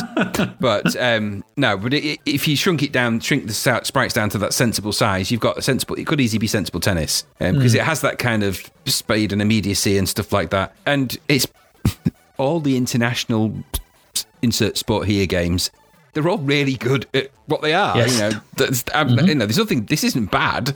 This is a really good game. It's just a bit late to the party. There's better sports games than this. So if you like tennis and you got this, you wouldn't be unhappy with it. No. Likewise, no. likewise, if you got any of the other the other tennis game, I forget the name of it now, but the other tennis game that we had. But uh, on court tennis. On, so if you played on court tennis, you're not going to be disappointed. They're both good in their own way.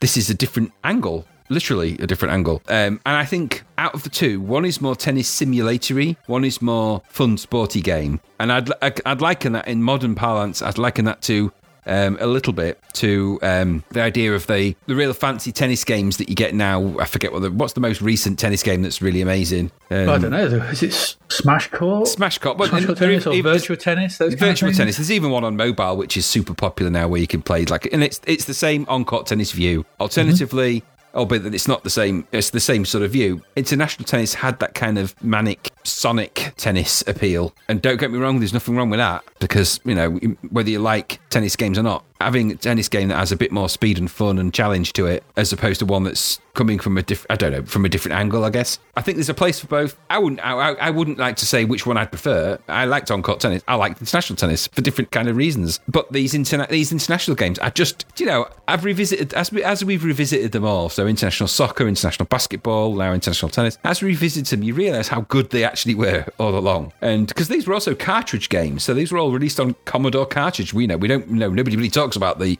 Commodore cartridge games, but there was a Oh, few. yeah. And the international games were all cartridge games, so as well as tape and disc, whatever. So these were well-made, well-engineered games. You're not going to put anything on a cartridge that is crap. Not not si- not since not since ET did it and they became famously landfill.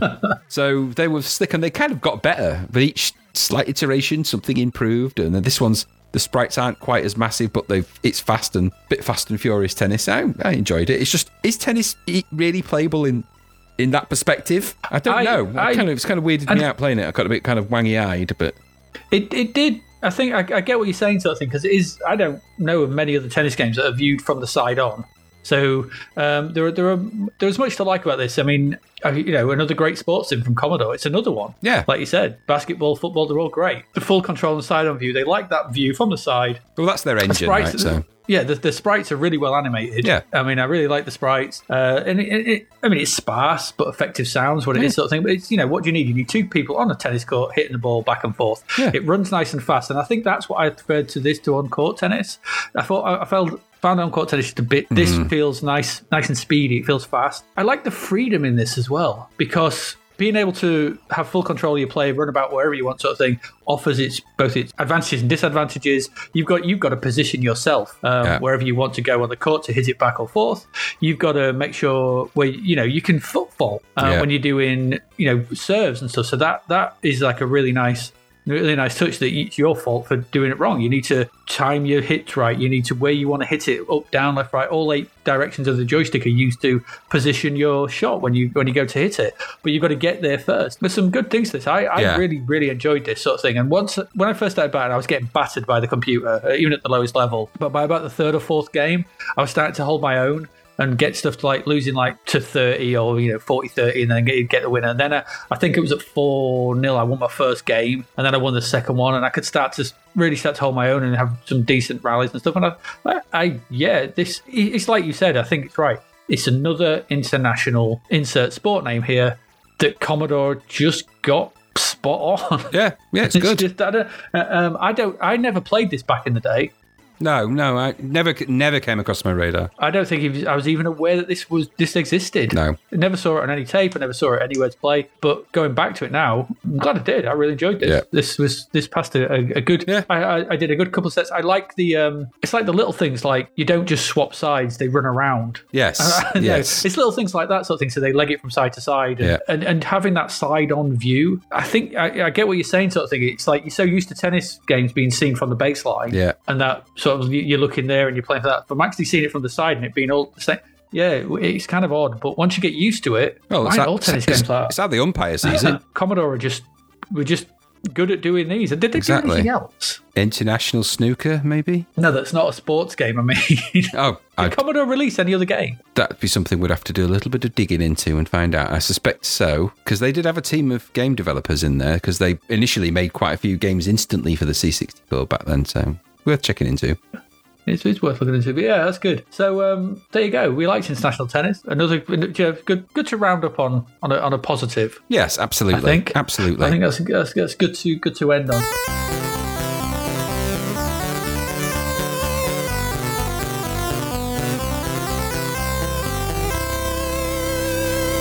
That's our games for issue four of Zap 64 for August 1985. We've looked at quite a few. Obviously, we looked at nine in the first part. We looked at nine. And so we've looked at Beach. I'll just go through them. We've looked at Beachhead 2, Clumsy Colin, Jack Charlton's Match Fishing, Rocky Horror Show, Nutcracker, uh, Way the Exploding Fist, Thing on a Spring, View to a Kill, Stop the Express, The Fourth Protocol, Jump Jet, Brian Bloodaxe, Confuzion, Captive, Jet Set Willy 2, Lands of Havoc, Elidon, and international tennis. We'll do our usual now, where we'll actually we'll each pick a game as to what we want to put in, um, and we'll each put a joint game in as well that we will we'll want to put into our recommended list, sort of thing. So I'm going to hazard a guess that we might have the same joint game. Yeah, uh, it has to be, doesn't it? Way of the Exploding Fist.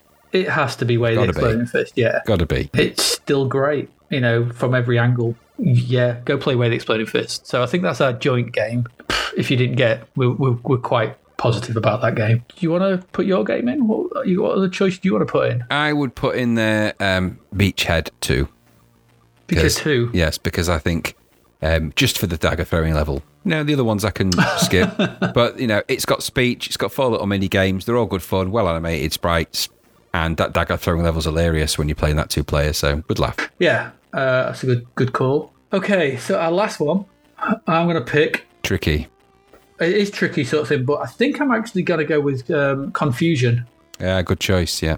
Um, and there, and there's a couple I could have put international tennis or fourth protocol. I think fourth protocol is if we're going to bend the rules needs to go in there too because it's something very different. But I think Confuzion is just a really good arcade puzzler. Yeah, and maybe maybe we should, maybe the rule should be that all gold medal games just go in automatically. Really. Uh, yeah, well, if they're worth it, we may not. Yeah. We didn't put, Yeah, put elite in, yeah. did we? Well, they get the golden buzzer, don't they? So they, officially, so we, you know, we have to we have to look at them as an inclusion as the gold as the gold series. But, Yeah, um, but we don't have to agree that they're any good. We, like No, I no, said, like we didn't no. put, we, we didn't put elite in. no, no, Um, no, would- exactly. Um, yeah, so I, I would say the fourth protocol. 'cause I do think it is a very, very good game. Um, I did prefer my time with Confuzion. If we're going to recommend games from this issue, Way the Exploded Fist, Beachhead 2, Confuzion, um, and Fourth Protocol would be Zapped to the Past recommendations for games from issue 4 of Zap 64, August 1985. Okay, so um, our last bit of business to do. Uh, we've got a few more crap verts to look at. That five is Five that, aside. there's something very wrong about that image. It's just, it's just So our first one is Five Aside Football by who's this by? Anirog. Annie Rog. Uh, that looks like someone was having Photoshop training. so there's a there's a kids game of football going on. it's, it's actual kids. This is these are actual children. It's like the um, shittest playing- spot the ball ever. football. so in in let's let's break it down. So five aside football is written in some kind of slightly italic grid line font. Yeah, I don't know what you I call know, I don't even know what you call that. No, it's lines. Rever- Um, reversed with- out, italicized sans serif garbage. and then below that there's a brick there's a really bad brick wall and then photoshopped onto that and and then there's a there's a green rectangle and then photoshopped onto that is a kid's game of football there's no way there's no other way of putting it someone's take a photo of a kid's game of football either from the local newspaper um, or something um, you know for the under under 13s footy game or under 14s uh, and just stuck it on there I can't. What else is there? Then there's some screenshots of the game. One of them's got the uh, the logo. The, the you can see the, the visuals for the game graphics are really bad. And they've uh, also as well. I do like what they've done with five aside. Oh, the uh, the, the acrostic attempt at acrostic writing. Yeah, Yeah, five five sides have got fast moving characters, ideal family entertainment, voice master generated speech, exciting simulation, amazingly realistic animation, speed and skill, ingenious method of settling arguments. that might be a battle to the death. What's that got to do football? Demanding challenge at all three skill levels. Enormous fun from start to Yeah, finish. it's like the worst version of DISCO I've ever heard. But, and I know who that is in the picture, sort of thing. The the graphics in the middle of image, sort of thing. There is Pele. Now, I don't think Pele was much of a five-a-side footballer. No, I mean, I'm sure he was, and I but think- he's not famous for that. Well, and, and I think if he played that five-a-side team at the top of that image, he is going to be distinctly advantaged. Those kids don't. Those, kid. those nine-year-old kids don't stand a chance against the footballer of his international reputation and skill. Uh, we've got a ringer in for this. Uh, Yeah. How old is he? Oh, he's 12. Well, s- he's twelve in Brazilian. he was born in a leap year.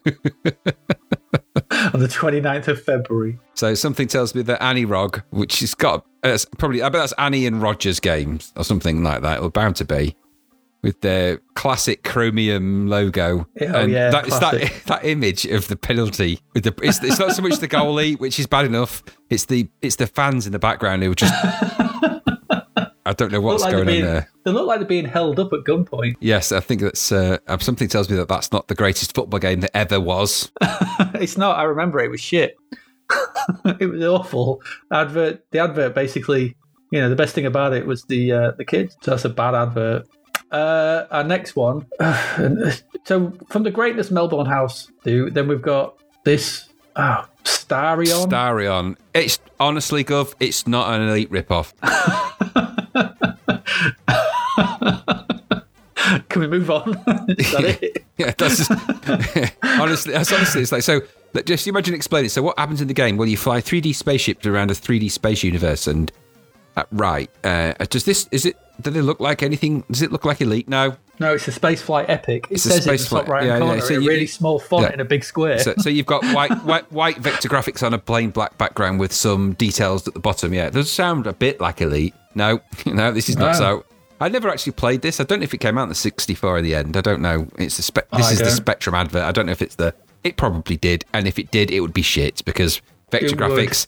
Vector graphics, and the Commodore 64 do not go. No, they don't. But it's just a bad advert. I hate the way they've, they've included the stars and Starion, like a massive one in the O. Yeah, and look at that. Look at the Starion writing. It's got that again. That kind of you know. Uh, Yeah, the 80s style gradient, sort of la- landscape. gradient, yeah, landscaped gradient with you know, and then we've got the classic beveled border with the offset gradient. You know, you know, who hasn't, who hasn't done that effect in Photoshop a trillion times? You know, as soon as you put a stroke on a font and stick a gradient in it, you go, "Wow, that looks cool," and you go, realize you're not in 1987. so, Unless whatever. you're trying to recreate that. yeah, unless you're trying to recreate it, yeah, and that star looks out of place. Yeah, Um, the star in the O just makes it look like a, an anus. yeah, and the, I never liked the Melbourne House logo, but it is, I suppose, it is what it is. But that game looks stupid. is. So, okay. and we, you know, we, we may be hard to push sometimes to find crap verts, but and every now and again, you know, a magazine delivers. What happened? to, Ian Botham's test match. So we had the other week we had um, uh, Tim Love's Cricket. Now we've got Ian Botham's test match, and so this advert is like a, a, a sort of not. It's not Comic Sans, but it's not far away. Ian Botham's test match in the top left sort of thing. Then there's there's two images of Ian Botham in the middle of this. One is a, a, a sort of shot of him playing cricket, you know, a, a, an image, a sort of illustration of him playing cricket full on, and then there's a close up yeah. So with with. It looks like a turd on his lip. it's, it's, it's, it's, it's ruby red lips at that. He's very yeah. He's got no bottom teeth, which is weird. Um, he's got a really elongated neck and a peculiar chin chin line, and it's all his, his proportions are all wrong. To me, it looks like he's wearing eye makeup, so he's he's got his guy liner on there. He really has. And yes, like you say, he's, Um, he's furnishing an, a, a hairy turd on his on his up, on his upper lip. Add to that the fact that the bridge of his nose looks like he's been ten rounds with Muhammad Ali at the time it would have been, I suppose, or Frank Bruno. The background one looks like uh, who was that famous sports commentator with a massive chin? Is that Jimmy Hill? Jimmy Hill. Yeah, so it does uh, look like looks Jimmy like Jimmy. Hill. yeah. If Jimmy Hill and Bruce Forsyth had a, a child, it would be that. had a cricketing child. Yeah, and it looks like he's swinging a sword, not a cricket bat. it does. He looks like he's running to like chop someone's head off. and that explains why guy in the foreground. That explains Ian Botham's cricket advantage because he just beheaded anyone that got in his way. But it is a full cricket simulation with the following features to make it a truly Ugh. first class game. yes, as, as, that's what it's what they always do. They, if I don't say so myself, should be there in little brackets somewhere. Yep. Has a scoreboard. You can place nine fieldsmen anywhere on But pitch. I'd hope it did. I'd hope it did because it's not cricket if you don't keep score. It's just people hitting the ball. No. So that's uh, But there's this terminology in there. This terminology I'd never heard of: a glance hook, a square cut. Uh, Oh, the- yeah, yeah. off, Off drive. drive. Yeah, this, that's all. So for anyone who's into cricket, you know, they're they're going, wow, it's if this game features a, a glance hook, I'm in. Oh my god, it does. You know, you can also get caught behind. that sounds positively dangerous if you're swinging a sword. So Yep. um, I would worry about Ian Botham. If he ever turned up and that because that was it, he didn't look like that, and his hair was his hair ever orange? He did he have orange hair? I don't. I don't. I don't, don't- remember him having that colour hair. I don't remember a lot like, about um, him, but I can't tell as well if the expression is is is pained or pleasured. well, they've And actually there's tried. a fine line between them. Well, they're, they're trying. They're trying to capture the Ian Botham face because he did. He famously had kind of a sneery expression before he bowled. So I'm guessing it's meant to be that. And that's as much as I know about Ian Botham. I don't know a lot about it. I'm still puzzled why it's why it's essentially he's stood in front of a Japanese flag. But we'll we'll put that to one side for now. I guess it's meant to be a cricket ball, but without the little divvy stripes things on it. So Yeah, yeah, yeah. but it just looks like you know the fact that he's wielding a samurai sword in front of a Jap- Japanese flag tells me this game probably started off with different intentions. I really don't like the font as well for the title. No, stupid. Never do that. Never, never do red drop shadow. I mean, that, that's just written. If you try and do that in Photoshop now, it actually just self destructs. It just deletes itself from your machine. It's a bit like if you if you try if you try and do a bevel uh, or, or, or, a, or a pillow emboss, it just randomly just goes nope, and that's it. Photoshop is deleted off your computer, and you can never install it again for the rest of your life. Because they've marked you. yeah, absolutely. It's a self defense mechanism. It just prevents you from doing anything further with fonts that would terrify the world. oh, it's a really bad advert. Yes. And uh, if you're listening to this, this will be on the website, so please go have a look and have a Yes, they will all be on the website. All the crapverts are going on the website, and Yeah, some so, choice, uh, some choice screens from some of the games. I had to screen grab the, by the way, for international tennis. That awesome visual of the two tennis players just in their blocky massiveness. So I've got a great Oh, grab well, of the that. tile screen. Yeah, because that's just the same as the international football. I know it's just basketball. I just I just I was like yes, you know I want I want tennis players to do that. I want them to in, be- in all purple. Yeah, just both of them in all purple. make them wear that outfit, you know, in its blocky massiveness and play tennis like that. Do it the old-fashioned way. Um, but there you go, that's me. God, Oh, so many of these adverts are typeface and, and type and font horrors that it's actually Yeah. making. You know, just looking at that Ian Botham one, aside from the fact that it's got that awful typeface with a red drop shadow, ban that. You've got the Tynesoft logo, which goes from blue to red grade orange gradient on a green background which renders red unreadable as everyone knows so Yep. So never put Yeah. orange on green my boy it renders you powerless it really does. All right, let's uh, let's finish it. Let's wrap up. Um, we've got the charts. This is the Commodore 64 charts. I think I might have got these from Commodore User. I think because there was nothing in C&VG uh, for this month. No, they didn't have charts. and zap Uh, has its zap, does have its own chart doesn't it but it's the zap It chart It does, yeah. It's Zap chart. It's, it's based on reader reader Yeah, likes, isn't yeah, it, yeah. rather than purchases. absolutely So, according to Commodore User, let's let's do a, a top ten. Um, so in at number ten uh, is Kickstart. Uh, number nine, choice. World Series World Series Baseball. Goodness we didn't me. like that. Uh, eight, Theatre Europe. yeah Good choice. International Basketball seven. Always good. Um, Impossible Mission at six. hasn't left the chart in ages Uh, Pit Stop two at number five. deserved Shadow Fire at number four. Excellent yeah Dam Busters. Sheesh. okay Yeah, British, you know, people want to drop bombs.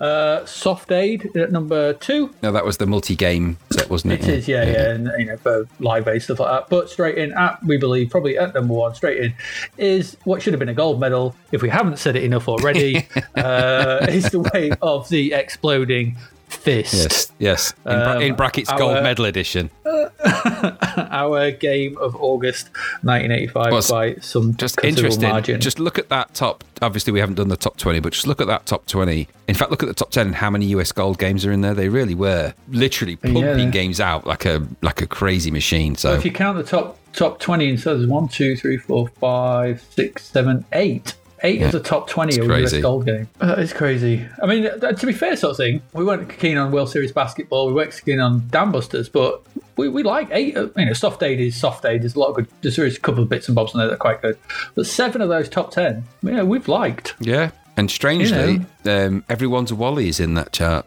Yeah, yeah number 20 yeah, can, is too, too yeah. high It should, yeah, it should- Um, just shouldn't be. interesting enough number 15 is Summer Games 2 we haven't had that yet though. This is so maybe now. This is what this is what Zap were talking about. I think because they they were saying that they some of the other magazines were starting to put in news and information and things like that about games that simply were not out, or they were, right, or they were looking at they were getting early US versions, early versions, and just making out that they were out. So that might be part of that. I don't know because we've not come Yeah, across any of well those yet. So we will. No, we well, will. Yeah, we haven't. So there you go. That is issue four of Zap 64. So yeah, not not too bad. Um, you got anything you want to sort of wrap up and say around all that? So I think what's the land, the landmark here is the should have got a gold medal with exploding fist, and I think what that is is a statement of things to come because as we've said in the previous episodes. They started to flex their muscles a bit, and that's the first time you see a British software development team, games production company, flex its muscles on a platform, and all of a sudden, um, it started to become, and you, and suddenly you took notice. It's not first time it happens; it starts to happen more and more and more mm-hmm. um, because the programmers are getting better and better, and the graphic designers are starting to embrace the platform, and they're, they're starting to learn little tricks and little things that the that the Commodore 64 can do, little um, tricks that the VIC chip that they can use to their advantage in games, and as they start to embrace that and it start to push it forward, things start to take a serious notch up and we'll start to see so i think we'll start to see less of the games that are simply crap and we'll start to see more games that have the graphical qualities of um, elidon that have the playability of wade exploding fist that have the you know the the puzzle nature of this and this Confuzion and this get the games that we've celebrated in this edition you're going to you, you will now start to see more of them especially as we head towards September, October, and we, we head towards the months towards running towards Christmas, we really are going to start to see you know things ramp up a notch. Yeah, we are actually sort of thing. And just to say what's coming up in, in next issue is actually just backs that up completely. So next issue is September uh, issue five, September 1985. We will be looking at games like Frankie Goes to Hollywood. Uh, we will be looking at games like Summer Games 2. Um, we will be looking. We I might actually make us do uh, Graham Gooch's Test cricket and Ian Botham's Test match. Ah, cricket off. We might have a, we might have a cricket off. I think that could be quite a lot. uh, we'll have a look at that. We've also got Skyfox. Ah, um, interesting enough. game, We've got that. Finders Keepers. Finders Keepers. Another good game um, has, has appeared, um, and the the start of what I would say is a incredible run of games uh, from a certain uh, developer, and that is Rescue on Fractalus. Oh yes, absolutely. So uh, I also might make us do a golf game as well. Uh, we'll, we'll have a look. Um, so we've got some interesting games for, for next issue, uh, some really big ones, some, and there's probably obviously some garbage in there as well. So we'll have a look. But um, that's it. We've uh, we've looked at issue four, August 1985. There. Uh, go play Way of the Exploding Fist. It should have been a gold medal. Um, I've been Adrian Mills. I've been should have got a gold medal. Graham Raddings. We've been Way of the Exploding Fist. Um, should have been a gold medal. Uh, and we'll see you uh, uh, in our next episode. Thanks for listening. Goodbye. Thank you for listening to the Zapped to the Past podcast. We hope you enjoyed our deep dive into the world of Commodore 64 games, as well as the music, sights, sounds, and news from around the 1980s, driven, of course, by the issue of Zap 64 magazine published at the time. We will be back next week with another podcast, so do please join us. Until then, please head over to zappedtothepast.com to sign up to our email list, as well as check out all the links and resources in the show notes. You will also find us on Facebook, Twitter, and Instagram under Zapped to the Past. The Zapped to the Past podcast is written and produced by Adrian Mills and Graham Raddings and recorded at Flaky Bits 2.0 studio. All opinions expressed are those of the writers, and while we indeed love Zap 64 magazine, the Zapped to the Past podcast is not affiliated with it in any way. Stay safe and see you next time.